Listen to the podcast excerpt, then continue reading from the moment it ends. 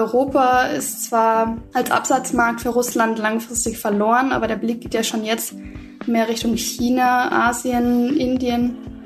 Ähm, ja, und wie es im Moment aussieht, wird die Hoffnung Russlands auf China und Indien ja nicht getrügt. Also es ist davon auszugehen, dass Gazprom und auch der Ölkonzern Rosneft langfristig auch unabhängig von Europa gute Geschäfte machen werden. Aber letztendlich hängt es wohl an China.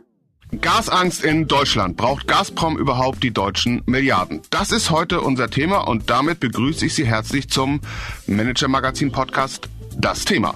Worum geht es also genau? Die deutsche Industrie und die deutsche Bevölkerung zittern um ihre Gasversorgung. Die bange Frage lautet, wird Russland die Gasversorgung nach der Inventur der Pipeline Nord Stream 1 wieder aufnehmen oder dauerhaft senken oder vielleicht ganz aussetzen? Es gibt einen Akteur, der für die Antwort auf diese Frage ganz entscheidend ist, neben Wladimir Putin natürlich. Das ist der staatliche Gaskonzern Gazprom. Die Kernfragen lauten also, in welchem Zustand befindet sich dieser Gigakonzern Gazprom eigentlich? Braucht Gazprom die Milliarden aus Deutschland oder kann er schon jetzt darauf verzichten? Um diese Fragen zu beantworten und Sie, geschätzte Hörerinnen und Hörer, auf den Stand der Dinge zu bringen, habe ich heute Morgen Anna Driftschröer eingeladen, eine unserer Energieexpertinnen in der Redaktion.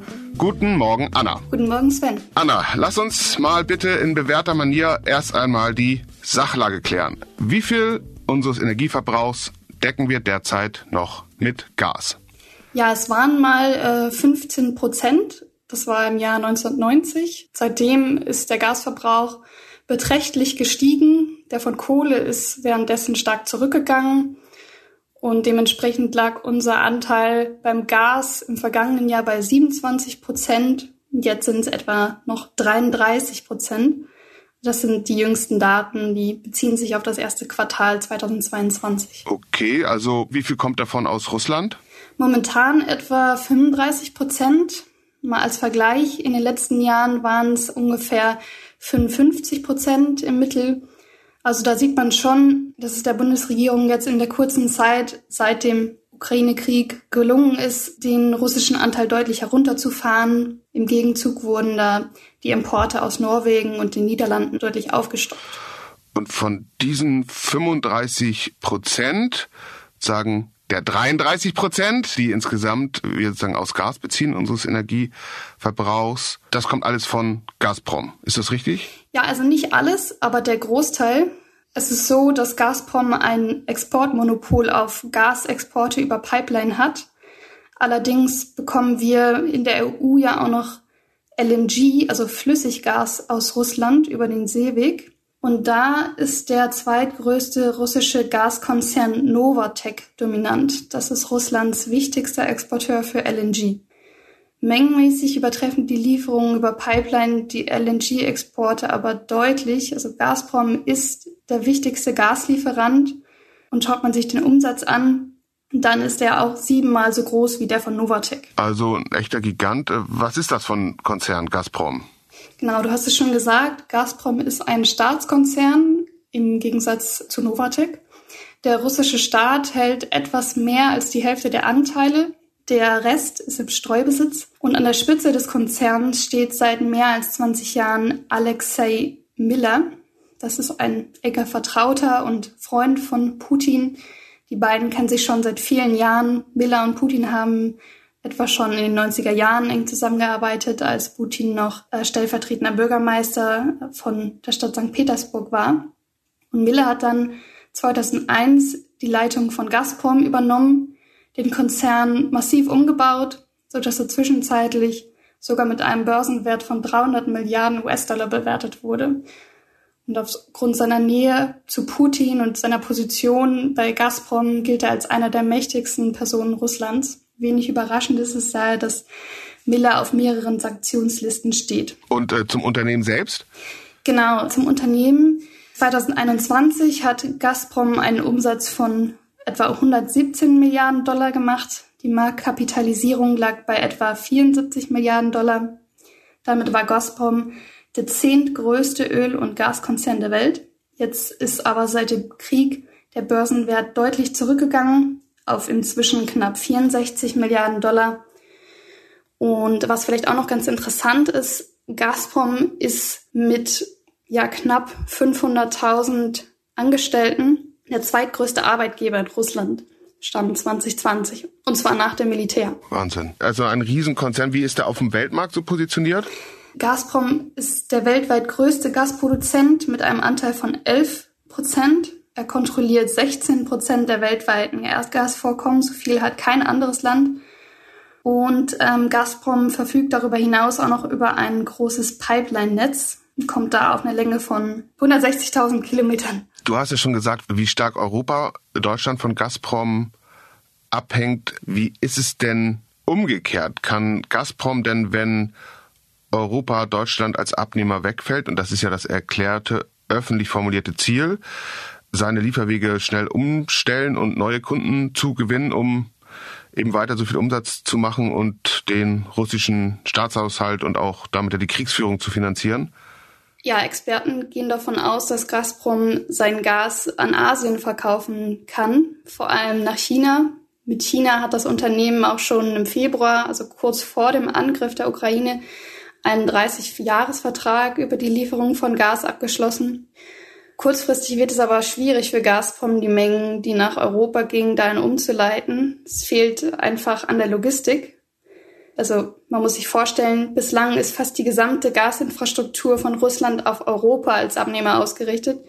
Es gibt zwar schon Leitungen nach China, aber die Kapazitäten stoßen schnell an ihre Grenzen und sind auch von ihrer geografischen Lage nicht so günstig gelegen.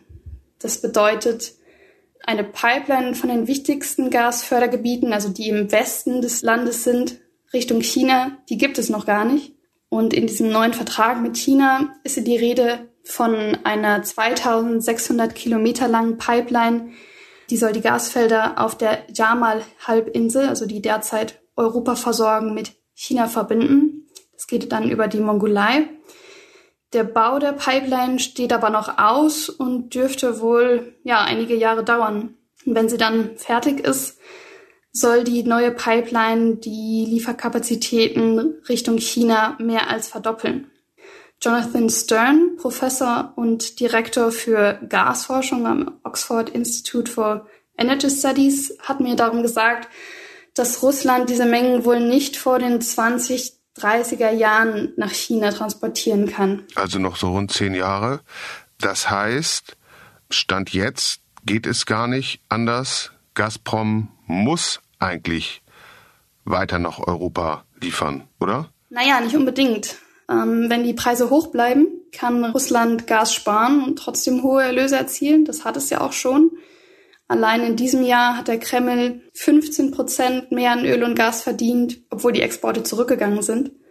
Gleichzeitig hat Deutschland etwa doppelt so viel für seine Erdgasimporte ausgegeben wie in den Jahren 2018 bis 2020. Also da haben die Sanktionen in gewisser Weise gar nicht den Effekt, den man sich erhofft hatte, vielleicht sogar einen gegenteiligen Effekt oder in dem Fall sogar tatsächlich einen gegenteiligen Effekt. Du ähm, hast ja erwähnt, dass der Plan ist, diese 2600, glaube ich, Kilometer lange Pipeline äh, zu bauen. Dazu brauchst es ja Ausrüstung, um das überhaupt bauen zu können. Und äh, auch dafür gibt's ja Sanktionen.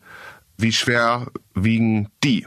Genau, es gibt Sanktionen, die betreffen einige Industriegüter, die sowohl die Gasindustrie als auch die Ölindustrie betreffen. Und ähm, diese Sanktionen wiegen auf jeden Fall schwer, denn die Einfuhrverbote bedrohen Russlands Pläne, das Gas als LNG, also als flüssiges Erdgas per Schiffe zu exportieren. Ein Beispiel ist da das Projekt Arctic 2 des Unternehmens Novatec.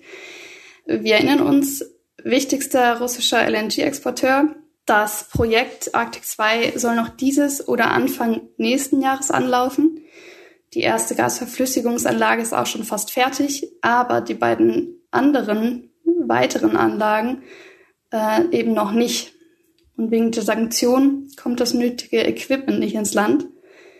Äh, der wichtigste internationale Geldgeber des Projekts war die französische Total, aber der Konzern hat kürzlich seine Investition von rund 4 Milliarden Dollar abgeschrieben und äh, bereits im April hatte der Geschäftsführer von Total, Patrick Pouyan, gegenüber Analysten gesagt, es sei schwer zu glauben, dass es unter den Sanktionen überhaupt gebaut werden kann. Ja, und auch beim Öl dürfte es Probleme geben für die Produktion durch die Sanktionen. Das zeigt sich einfach jetzt noch nicht. Es fehlen Materialien wegen der Importverbote, es fehlt Logistik und es fehlen ausländische Arbeitskräfte. All das braucht Russland für die Wartung von Feldern und Raffinerien. Ähm, also es ist so, dass Ölraffinerien alle paar Jahre gewartet werden müssen, um sicherzustellen, dass sie richtig laufen, um die Versorgungssicherheit zu gewährleisten. Und die Sanktionen erschweren das jetzt. Was das für Folgen haben kann, hat man am Beispiel des Iran vor ein, ein paar Jahren gesehen. Als das Land seine Produktion wieder hochfahren wollte, ging das trotz Aufheben der EU-Sanktionen deutlich langsamer als erwartet. Und der Grund ist eben die mangelnde Ausstattung von Feldern, Anlagen und Infrastruktur. Und das zeigt ja auch, dass solche Beschränkungen sehr wirksam sein können. Aber eben eher mittelfristig, ne? Richtig, ja. Aber grundsätzlich klar, die Exploration soll weitergehen, geht ja auch gar nicht anders. Das ist ja der wichtigste Wirtschaftszweig Russlands. Ganz genau. Die Exploration geht weiter. Russland wird die Entwicklung von Öl- und Gasfeldern weiter vorantreiben. Auch wenn es sich jetzt durch den Rückzug der internationalen Partner, also Shell, BP, ExxonMobil, nach anderen Partnern umschauen muss, die das technische Know-how mitbringen.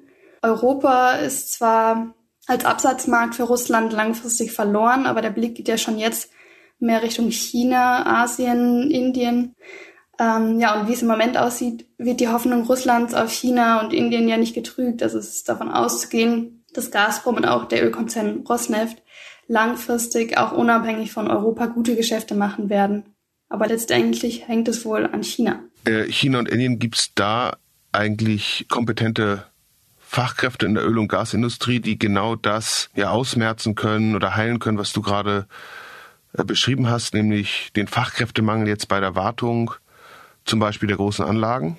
Ja, also die Expertin, mit der ich gesprochen habe, die geht davon aus, dass dieser Rückzug der internationalen Partner zwar schon negative Folgen für die Produktion haben wird, aber dass Russland sicherlich auch dieses technische Know-how oder die Fachkräfte woanders finden wird.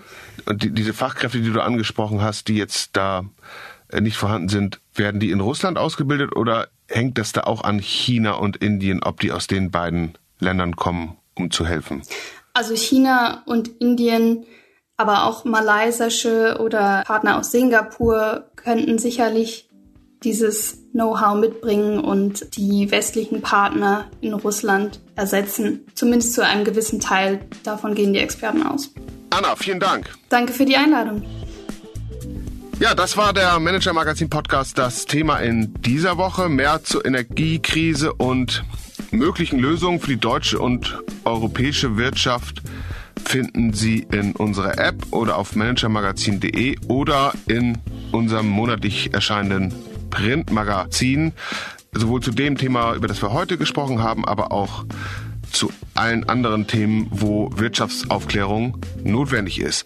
Für heute bedanken sich bei Ihnen Anna Driftschröer, Mareike Larissa Heinz und Philipp Fackler, die beide diese Folge für Sie produziert haben und ich natürlich auch sehr herzlich. Bleiben Sie gesund, bleiben Sie optimistisch und machen Sie etwas aus Ihrem Sommer.